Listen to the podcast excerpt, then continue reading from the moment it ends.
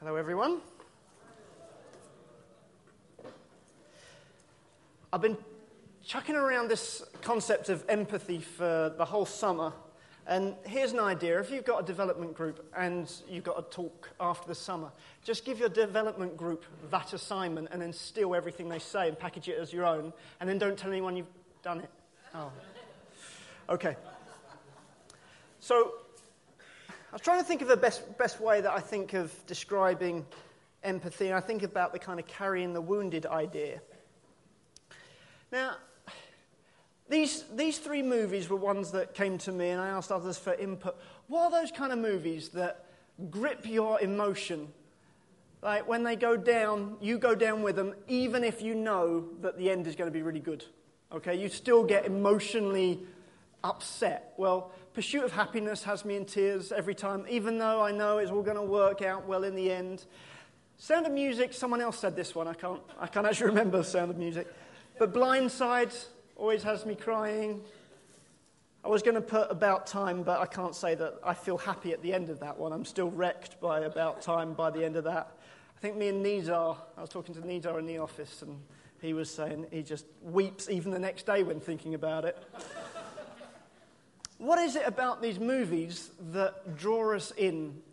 And I think it's our love of the characters. We become attached to the characters, even though we know it's going to work out in the end, we can't stop being touched by what's going on for them. And I think that's been built into us because we've been made in his image. In the story of when Jesus raised Lazarus from the dead, from the dead, Jesus went through the same thing. In John 11, it says, When Mary reached the place where Jesus was and saw him, she fell at his feet and said, Lord, if you had been here, my brother would not have died. Okay, so Lazarus has died. When we look back a few verses, you find out that when Jesus heard that he was sick, Jesus was about like two days away. He chose to stay there for a further two days. It was like he wanted to be out of town so that he would die. When Jesus saw her weeping, and the Jews who had come along with her also weeping, he was deeply moved in spirit and troubled.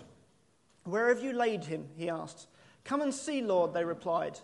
Jesus wept. Then the Jews said, See how he loved him. But some of them said, Could he not have opened the eyes?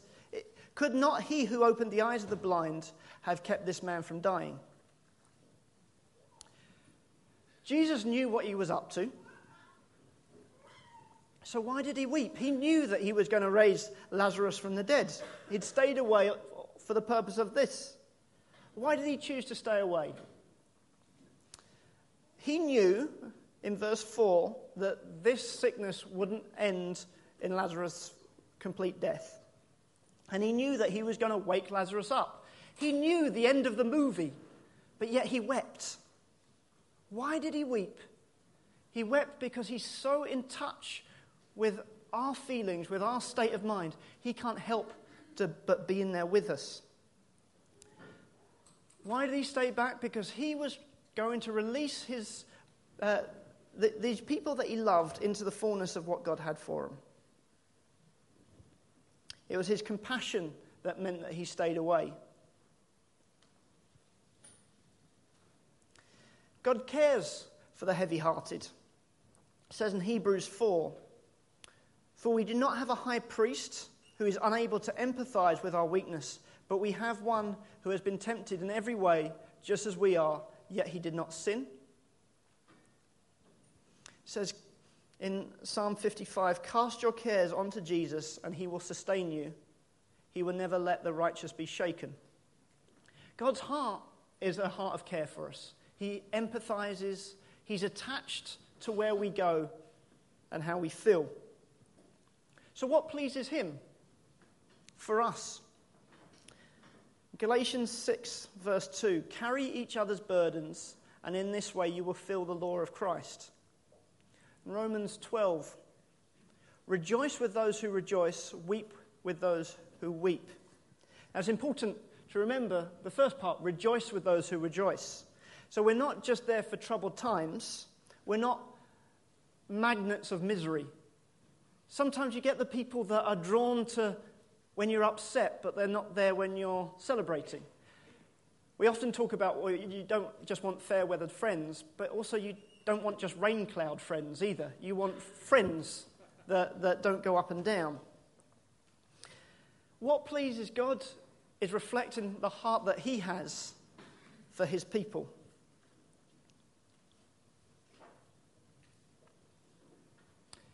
We see the story of David and Jonathan in Psalm uh, in 1 Samuel 23 16. We get this situation where, where David's on the run from Saul and Jonathan comes and finds him. And Saul's son Jonathan went to David at Horesh and helped him find strength in God. I've been chewing over that. How do we help each other find strength in God? How do we do that? How do we empower people? And so that question then led to this question What do you do when you have prayed with someone, you've given them solid advice, you've given them the relevant scripture, but they still seem under their circumstances? What do you do in that situation where you've ticked all of the boxes and yet they're still in the same situation? Well, I thought about nine of my responses, and at times I've done all of them. So we have option one wash your hands of them. Okay, well, I've given you all I can give you. Um, it's, there's nothing more I can do. You just need to get on and do it. Sort yourself out. I realize when I take this position, it's actually about self protection. I don't want to feel the pain if I can't fix it. That's the worst thing. I don't know if it's a husband thing, but when I'm presented with a problem, if I can't fix it, I don't want to hear about the problem. I don't want to be a sounding board. I just want to fix it. Then don't, don't load me with it because then I feel like I can't do anything, but I feel that I should do something. Wash my hands of that problem. But there should be a cost. In 2 Samuel 24, you see the point where David is trying to buy some land for where he's going to um, build the temple. And the guy tries to offer it to him for free. And he says, No, I will not offer on something that has cost me nothing. There should be a cost. Jesus wept. He didn't wash his hands, even though he knew what was going to work out in the end. At times, I've taken offense. You can't treat me like this. I don't care what your problem is. But does that reflect God's heart for people? Matthew 5 If anyone slaps you on the right cheek, turn them the other cheek also. Luke 23 Jesus said, Father, forgive them, for they know not what they're doing, while he was on the cross. Taking offense doesn't really reflect his heart. I've done this one a fair bit. Get frustrated. And I can justify it because there's plenty of times where it looks like Jesus has got frustrated, and therefore I think it must be okay. You unbelieving generation, how long shall I be with you? How long shall I have to put up with you? This one uh, pretty harsh. Are you still so dull? Oh, you have little faith. Why are you afraid? But what we see in 1 Corinthians 13 is love is patient. It keeps finding an additional resource that even if we get frustrated, that's not what we live in. We're looking for that patience. This one I've become quite skilled at pinning a negative motive on someone. Okay?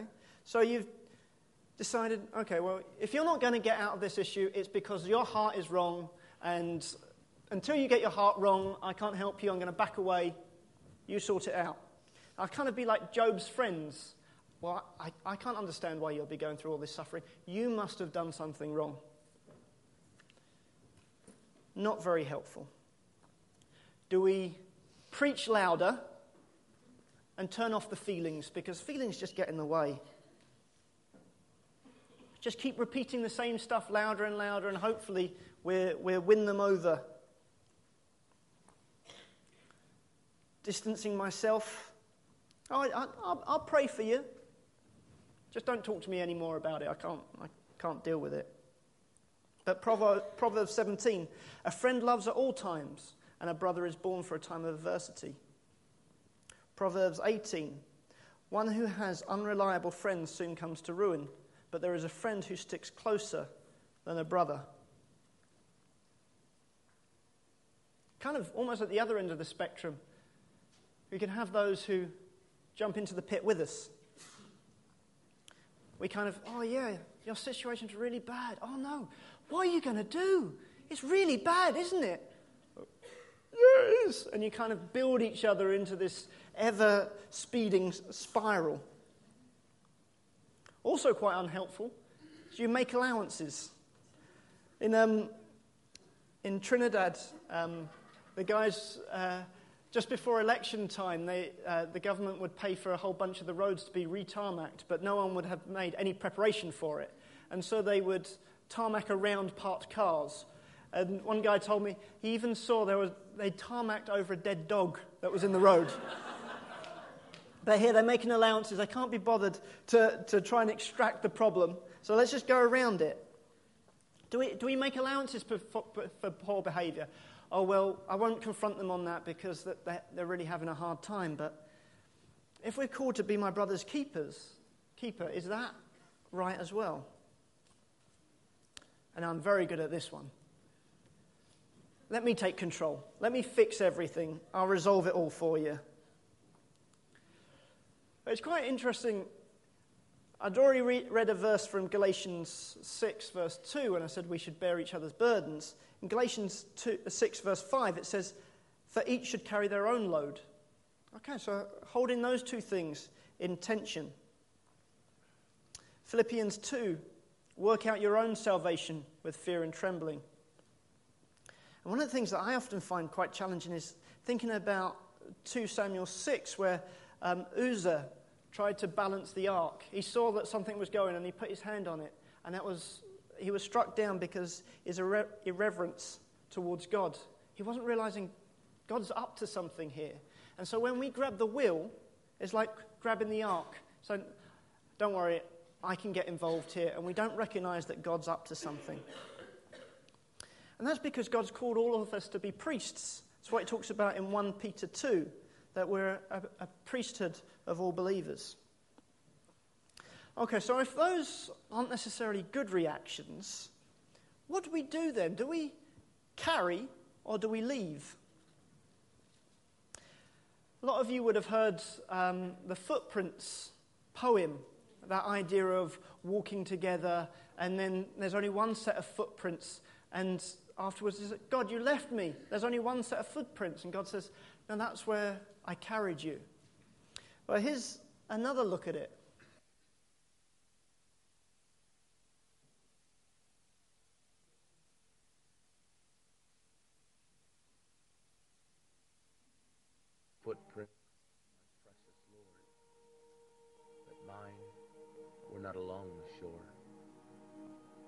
Then some stranger prints appeared, and I asked the Lord, What have we here? Those prints are large and round and neat. But Lord, they are too big for feet. My child, he said in somber tones, for miles I carried you alone. I challenged you to walk in faith, but you refused and made me wait. You disobeyed, you would not grow. The walk of faith you would not know. So I got tired and I got fed up. And there I dropped you on your butt. Because in life there comes a time when one must fight and one must climb when one must rise and take a stand or leave their butt prints in the sand.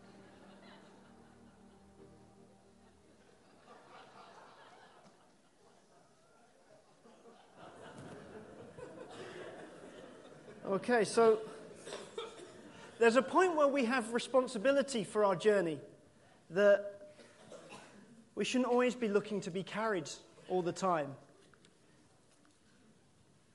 So, how, how do we do that? How do we make sure we don't take away someone's responsibility for them? Well, the climax that gets me choked up in these movies, in the, um, the Lord of the Rings movies, is this bit where Sam is with Frodo uh, at the foot of Mount Doom. They're almost there. Frodo has nothing left in him. And he's got to get the ring and throw it into, into the fire. And Sam knows that he's not the one that's called to, to carry the ring. He can't carry it himself. And he says, I can't carry it for you, but I can carry you. And I think that's what we're called to do as brothers and sisters. We've got to recognize we can't carry it all for someone else, but at times we can carry them in some ways. My, um, my brother tells the story um, where he was in a, a kind of a, a, place of quite uh, of depression, and he would describe it as he'd wake up in the morning and he'd think, "Oh, I'm awake," and he remembers one time Dad's coming to him and sitting, sitting him down, and Dad just wept. He said, I just want to see you happier than you are. I just see your misery. And Nathan felt pretty awkward because he didn't feel this bad. But dad's weeping in front of him, and whenever my dad weeps, I mean, it doesn't take us a second to, to follow him. But it was, Nathan said it was actually the thing that shocked him out of his state of thinking, this is it, this is all I've got, to see dad like that in front of him. And he said it, that was the beginning of him thinking, maybe there's something else for, for me. And in that, Dad was doing that very thing. He said, I can't carry it. Um, I can't carry it for you, but I can carry you. I can lift you into something that causes you to engage with where you're at. If you remember this flag, anyone remember what this flag's from? The, the Fat Dad drama that the Ackermans did for us.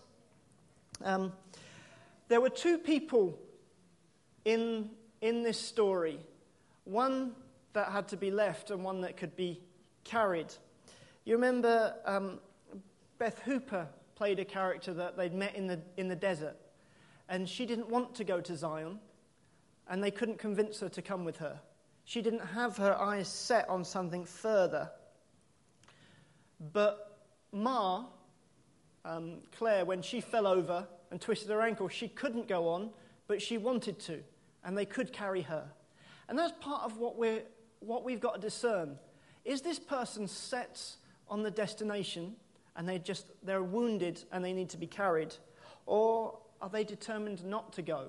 In which case, we don't have a responsibility to carry them. And at times, we see Jesus teaching us about that. The rich young ruler, he didn't drag him along with him. He let him go. That, he didn't have a mind for the things that God had or for the destination. The prodigal son, the father didn't chase him down. He didn't even go and find him in the pigsty. But he was standing there with arms wide open when he'd come to his senses. But the, the, the disabled guy that they lowered down through the roof to Jesus, he wanted to meet Jesus, but he couldn't actually get there. I think part of our responsibility is correctly addressing the problem. You need to get the right address on it. Because it's only the owner of the problem that can actually fix it. I heard an analogy about when a car alarm's going off, you've got to find the owner, because the owner's got the key fob that can turn it off. But if you decide that you're going to smash the window and try and hotwire the car and turn the engine off from that side, you're going to get in trouble, right? You, have you've crossed the line of what is your jurisdiction. And so helping people acknowledge the problem is their problem is part of empathy. And then once we've done that, we've got an amazing opportunity, which is to gather around their faith. So, this is at one of the Olympics. You have the, the flag bearer. This is the person who has owned the problem. This is the person that you're trying to support. They lead out, and you follow in close behind. You're not waving the flag on their behalf, you're supporting them as they wave it. I remember there was one leaders' meeting um, years back where um, Sue Jarvis got up and she said that she'd just been diagnosed with cancer. And she said, I need your love, I need your support, but I don't need your sympathy because God said He's going to get me out of this. And then my dad stood up after her and said, Now that Sue has declared her faith position, we can rally around her. That's the real delicate responsibility of those with empathy. It's got to be by their faith that they make a stand and we gather around those points. It would be no good for Sue saying, I've been diagnosed with cancer, and you saying, You need to have faith that God's going to get you out of this. That may be true, but until that faith has struck a chord and embedded into that person's life, our role is to help them hear, not to hear on their behalf. Now, until they do get that vision, until they t- do get that um, place of embedding that, that seed of faith, we do have an opportunity to, to hold a vision that they would get vision. Not that we have everything planned out for them, but we envision them to get vision. Um, in, the, in Matrix, you see um, Morpheus, the guy at the, the front there. He's got a role to envision Neo to get a vision. And there's a point where um, he's training him, and he says, Neo says to him, what, what are you trying to tell me? That I can dodge bullets? Morpheus replies, No, Neo. I'm trying to tell you that when you're ready, you won't have to. We have the opportunity to speak of what's going to happen, what we believe God's saying, but all the time we're looking for that person to be able to carry that vision for themselves. Nathan's developed um, the concept of VIP, vision, identity, purpose. And that's all about that. It's saying we carry something until someone's able to carry it themselves. We're never a substitute, but we could be the step towards them being able to carry it. And I think that's kind of what we see in the story of, of Eli with Samuel. So, you remember this one that, that God wakes um, Samuel up three times by calling his name. Samuel goes into Eli thinking Eli's calling him. And it takes Eli three times as the high priest of all of Israel to think, oh, maybe God's speaking to someone. Um, but he cottons on, which is probably quick, quicker than I do at times. And he, he does some interesting things. So he spots, okay, Samuel, I think that's God trying to talk to you. And we, we want to be those watchmen that are fascinated with God doing work in other people's lives. We want to be magnetized to those things. Like, that sounds like God speaking in your life. Let's spot those and encourage people to those things. Like, that's God's fingerprints. I love watching God working in people's lives. Let us be excited about that and communicate that. Samuel, uh, Eli then guided Samuel to engage with God. He said, Next time God speaks to you, ask him what he wants to say to you. Say, I'm ready and listening. Now we've got to make sure that we're, we're people that are doing that. Next time God speaks, ask him, talk to him. I was talking to a young person um, at youth the other day, and they'd said, I'm really anxious about if, if I don't do well in my GCSEs, and then this will happen, and this will happen, and everything's going to go downhill. So, okay, well, that, that all sounds pretty bleak. What do you think God thinks? I don't know. Well, ask him. Come back to me, let me know how you get on. That is a very important role to make sure we don't grab the wheel. We're saying, engage with God, talk with Him. You don't need me as an intermediary because we're all priests. And when the dust settles after this crisis, I want you to come out with a better relationship and better understanding of who He is than you did before. And then finally, what Eli does is the next morning, he helps um, Samuel unpack what God said. What did God say to you? Tell me. Let, let's look at it together. And that's being happy to help apply, ready to, okay, so God's just said that. How are you going to work that out in your life? What are you going to do? So it doesn't merely stay as a word that is just carried around, but it actually turns into action.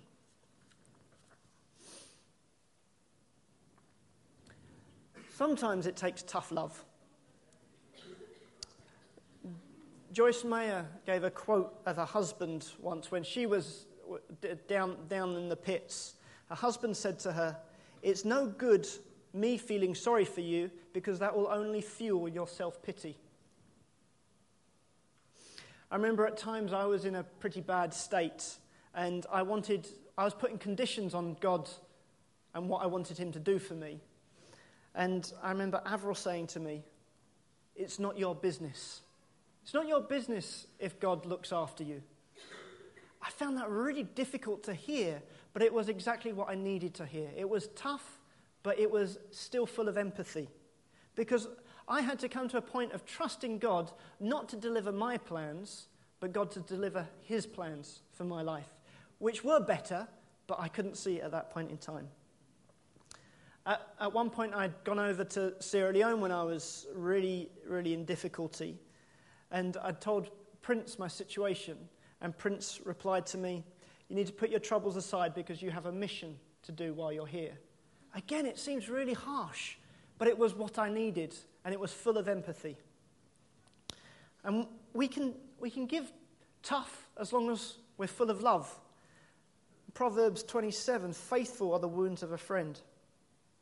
Always need to make sure that our, our words are full of grace and seasoned with salt. Galatians 4.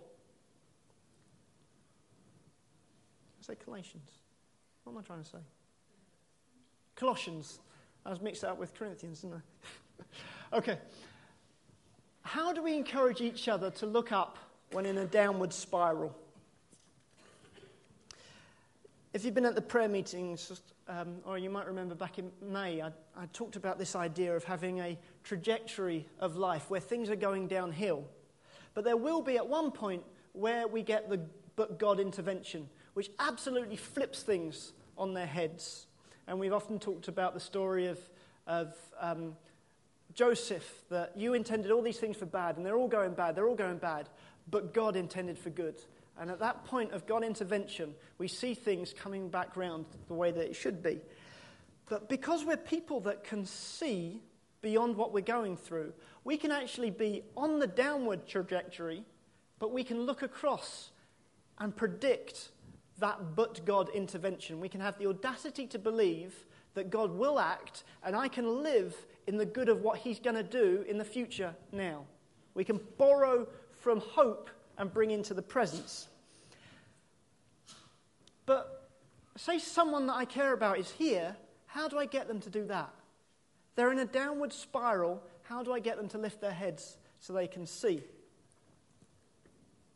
Well, here's some ideas. Remember his track record and his nature. We've got to remind people of what he's like, what he's done for us, what he's done for that person particular, in particular. Respect. Respecting and nurturing what he's promised. What, what has God said to you? How are you, put, how are you investing in that? How are you building on that thing that he said? Sharing our, our own testimonies. The Hebrew word for testimony means do it again. So when I say, this is what God's done for me, I'm actually giving that as a hope promise for what He can do for you. We want to see that people, we want to help people untangle their lives. At points when you're in the darkest moments, sometimes you can't remember a single good thing God has ever done. And it's at those points you need someone to say? Can, can you remember this? Or you think God just wants to punish you well, let's have a little look at some of the things that God says about himself. Give thanks, always a way through, and encourage them that embracing God is better than situational change. Sam Allberry wrote a book as someone that suffered with same sex attraction, and he said, a win for a Christian struggling with same sex attraction is not that temptations would go away, but in the heat of them, Jesus would be prized more and more. That is so much better than a resolve to our situation that we love Jesus more and know Jesus more in the midst of it. So let's look at some practical things, how I've been strengthened in the Lord going back to that original question how did Jonathan uh, do it for David? Well, this is how people have done this for me. And it's particularly what Avril's done for me. Reminds me of the words and truths that I've previously declared. That's the flag that I've flown before, but I've forgotten it or I've put it down. Pick it back up again. What's God said? Listens to me and makes sure that I understand that she understands. And that doesn't necessarily mean that she's got to counter everything I say every minute, Sometimes she lets me rant. She'll contact me. With, oh, I was thinking about you, or this is something that, that I think God says for you. Weeps with me. Presents the choices that are in front of me. Yeah, you could do that. You could react in that way if you wanted. Reminds me what I really want in my heart and not what I want in my head at that moment. Helps me consider practical actions. Prays with me and for me. Easy to be around. Don't have to each time unpack all of the, the, the trouble and the issues. Follows up to find out how I got on. Confronts my wrong attitude, and there's plenty of those. And even willing to contend and argue with me and offer a counter to my opinions. All of these things give me the belief that she's in the battle with me. And that's what I look for when I'm in trouble. I want to know that someone's in the battle with me, in the trenches with me. So, some tips for empathy seek to get it, actually understand to the point that you can relay the person's thoughts and arguments for them in a way that they would say, Yes, you've got it. That's right. Prove that you've got it. Then they feel that they don't have to keep stating their position. Take some time, thank them for their openness. It can really be painful to have to open the box each time and drag out what you're going through. Share if you've had similar struggles. Make sure that they, they don't feel alone. Ask how you can be a friend. What, what could I do for you? What would help? And if they can't think of anything, give suggestions. Love in the best language that would be understood. If you're a gift giver, but the person that you love is actually, they, they respond to words of encouragement, switch what you give for their benefit. Now, if you're receiving and you receive best touch, but that person's a poet, then be willing to receive a poem. Whichever end you are on, be willing to switch so you get the best opportunity to communicate love. And here's a warning be careful not to dwell on the soulish stuff. Sometimes we can just take all of our time telling ourselves how bad the problem is. The disciples in the storm were very focused on how powerful the storm was, but they forgot how powerful he who was in the boat in the storm with them. And so let's not spend too long talking about past sins and how things were in our childhood if the time is to focus on how powerful God is. What might we want to see our brothers and sisters who are under it, under their circumstances, get? I want them to be able to look to Him, to lift up their eyes to the mountains where the hope comes from I want them to have the ability to see what is rather, rather than what's not. We see Elijah, Elisha doing that with the servant. Open his eyes so that he can may see, so he can may, so he can see who's with us is more than those who are against us. I like this idea of being lifted out of, out of the raging rapids to sit on the bridge above it all, and you'd be able to watch it and think about it in a different way.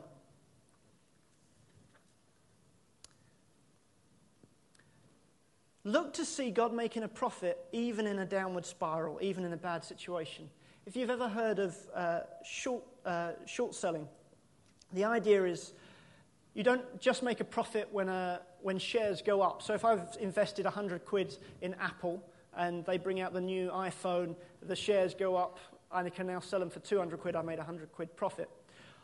Imagine you've got a share for 200 quid, then Samsung bring out a better model or something, um, and so Jamie owns um, a share at 200 quid. I say, let me borrow that off you. I'm going to give it back to you. I borrow his 200 quid share, sell it to Daniel. Samsung release their next news. Apple plummet. I buy it back off Daniel for 100 quid and give it back to Jamie. Even though the share of Apple's gone down, I've made 100 quid. You follow that? Okay. Jamie's got an Apple share, 200 quid. I say, let me, I'm, give, I'm saying, let me loan that off of you, and I'm going to give it back to you, the same share, not the same value, same share. I take it to Daniel, sell it to Daniel, got me 200 quid, yeah? the price falls. It's now only worth 100 quid. So I've got my 200 quid. I give him back 100. Still got 100 in my hand. I take the share back. I said, I told you I'd give it back to you.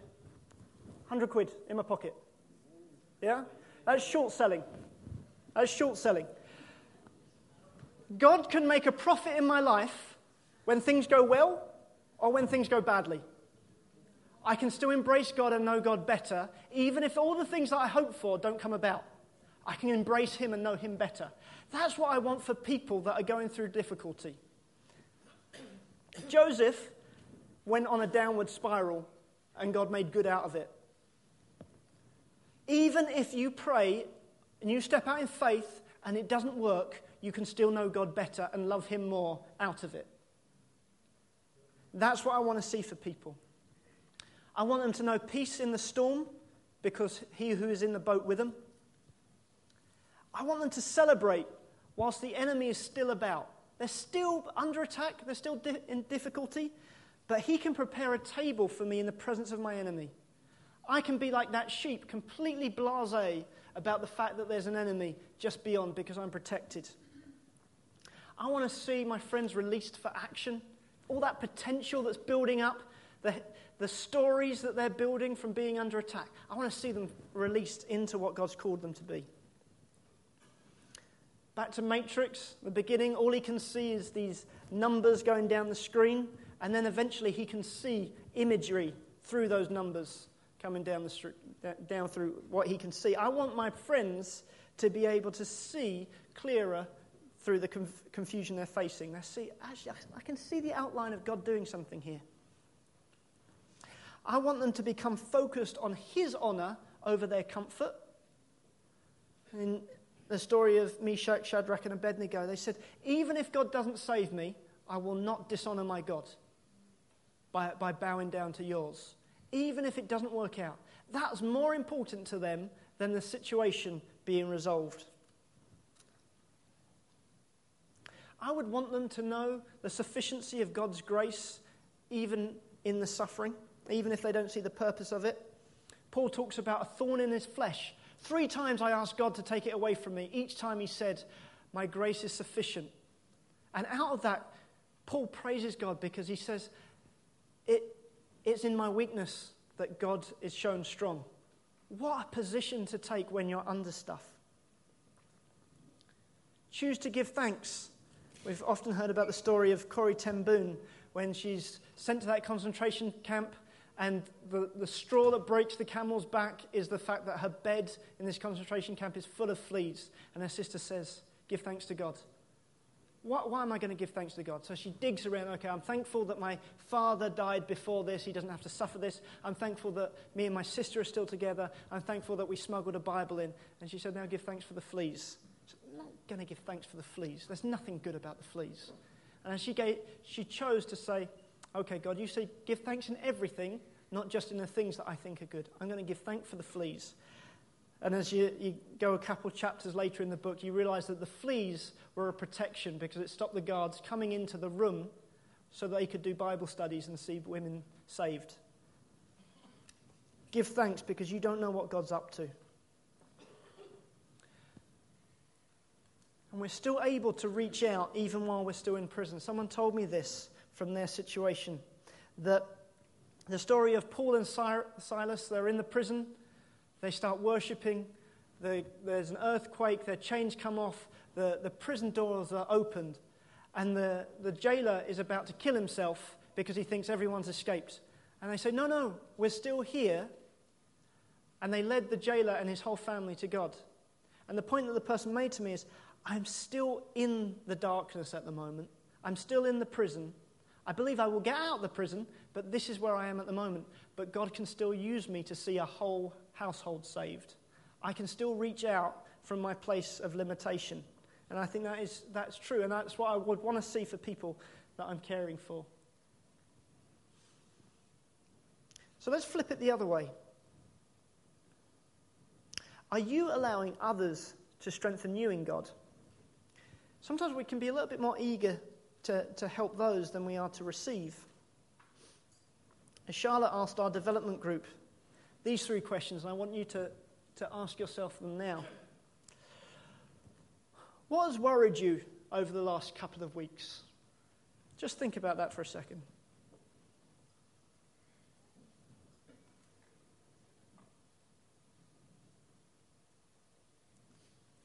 Did you share it with anyone?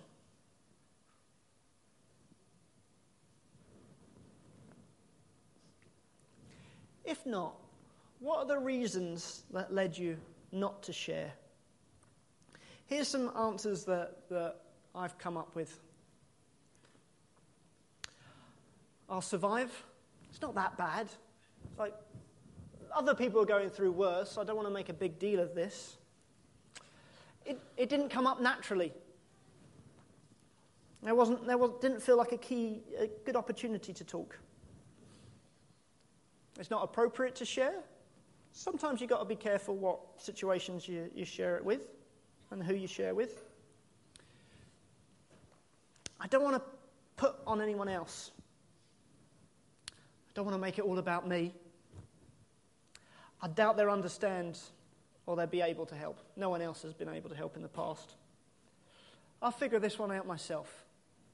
I'm, I'm smart enough, I'm able to do it. What will they think of me if I tell them what I'm struggling with? Will they expect me to do what they advise? What if I don't want to do it? Then it just gets really awkward. It takes too much energy to have to pull all this out again and have another person look at it all. I don't trust them. I'd be happy to say if asked, but I just didn't think to share. Now, you may have heard yourself saying or thinking one of those things. But this one was, this next one was the biggest one.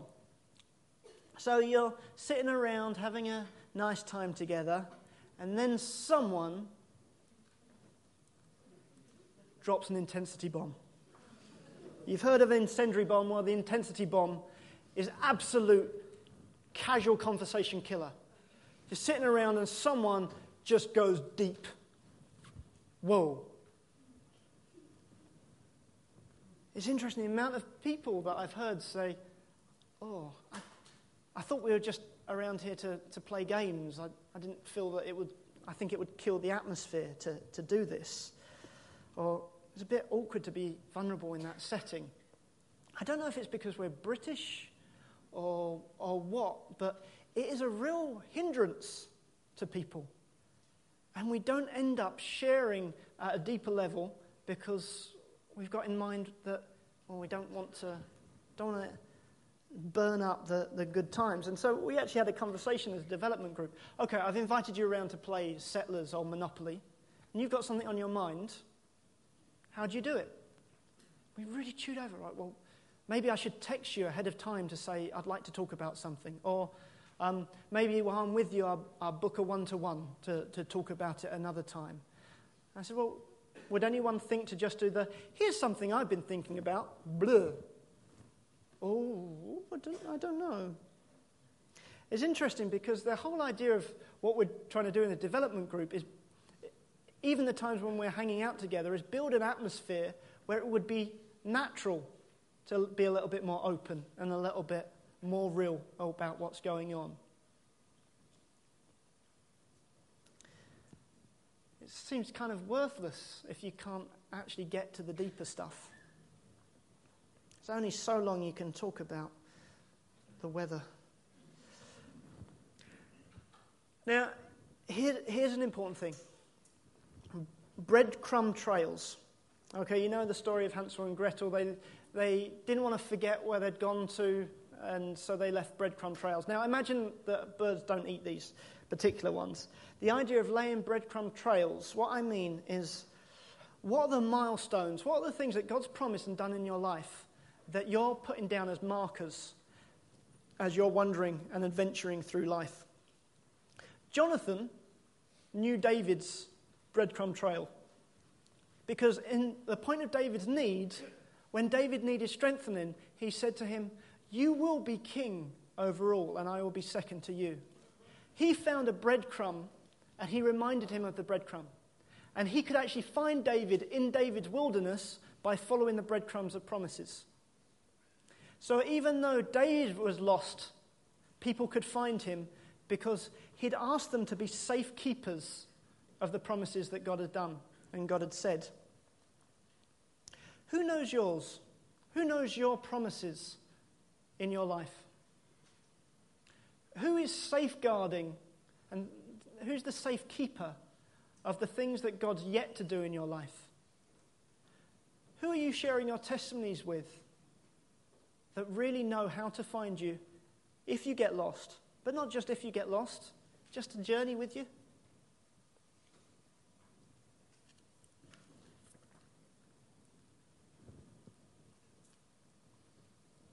Now, fixing the roof, if you don't do it, when it starts to rain, all you can do is catch the water. You're, you're in firefighting mode or water fighting mode. Um, you, you are a victim of the circumstance in that situation. All you can do is react.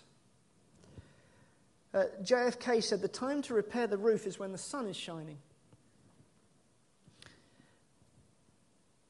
There's people that I've been involved with where the only time they seem to cry out is at the point where their roof is leaking and they're trying to catch it with buckets.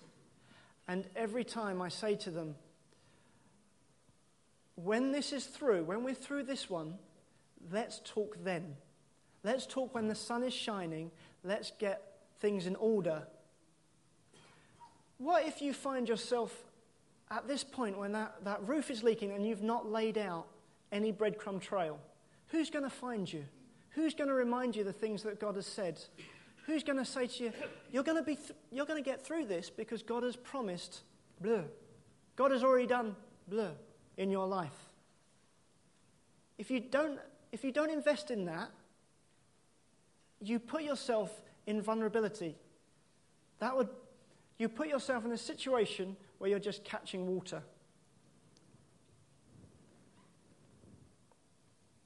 See, it's not just about restoring people in the bad times, it's walking with them in the good times as well, because we've got to rejoice as well as weep. You don't want just the people that just gather around you just when it's sad or just when it's happy. You want the people that do both. And imagine you find yourself catching water like that because you didn't want to drop an intensity bomb on a gathering playing Monopoly. And then you, you're at a point of regretting it, of, I never spoke the good things that God was doing in my life or the things that He's promised, and now I can't even remember them.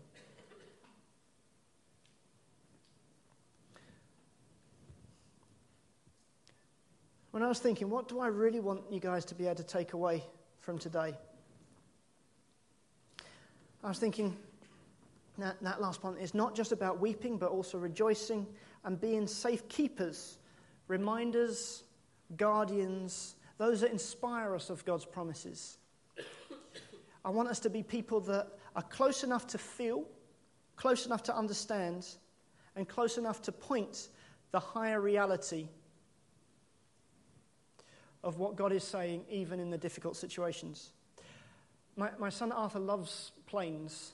He's so good at spotting aeroplanes. And it became second nature to me whenever I hear a plane to point it out. The amount of times where I pointed them out to Lucy when Arthur's been asleep, plane there. You don't care, okay?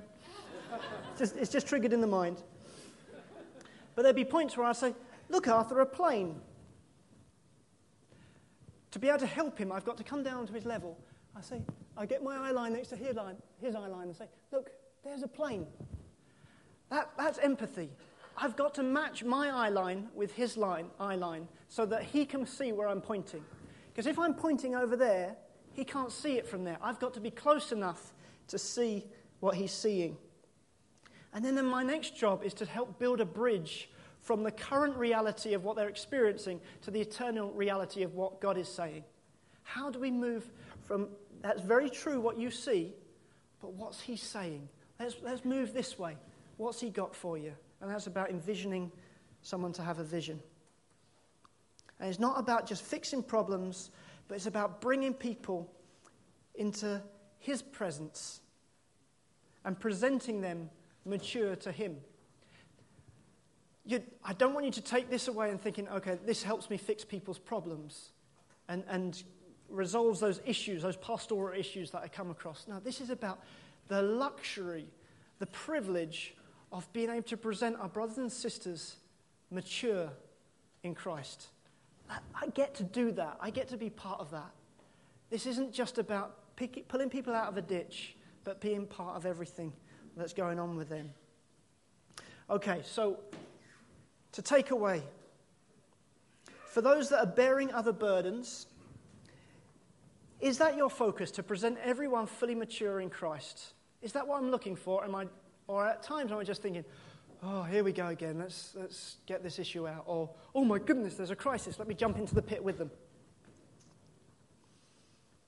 Am I making space to be led by their faith?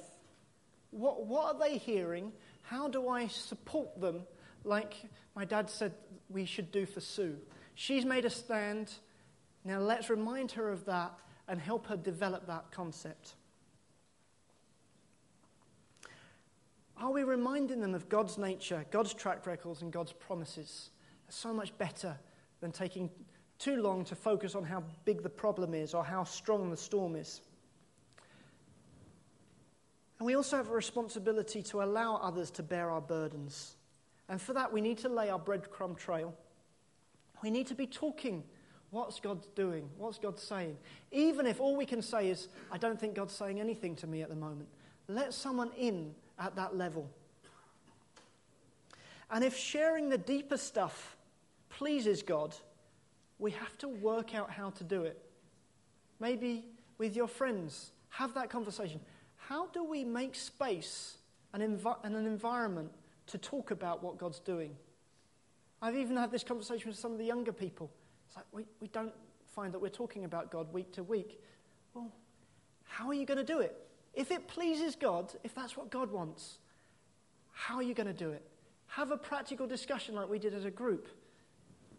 Where, where do, how do we make space for this so that we're not fearful of the intensity bomb? Great, thank you, Jane. Lots of good stuff there.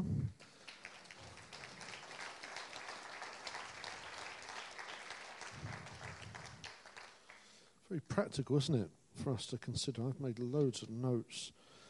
Uh, I think that um,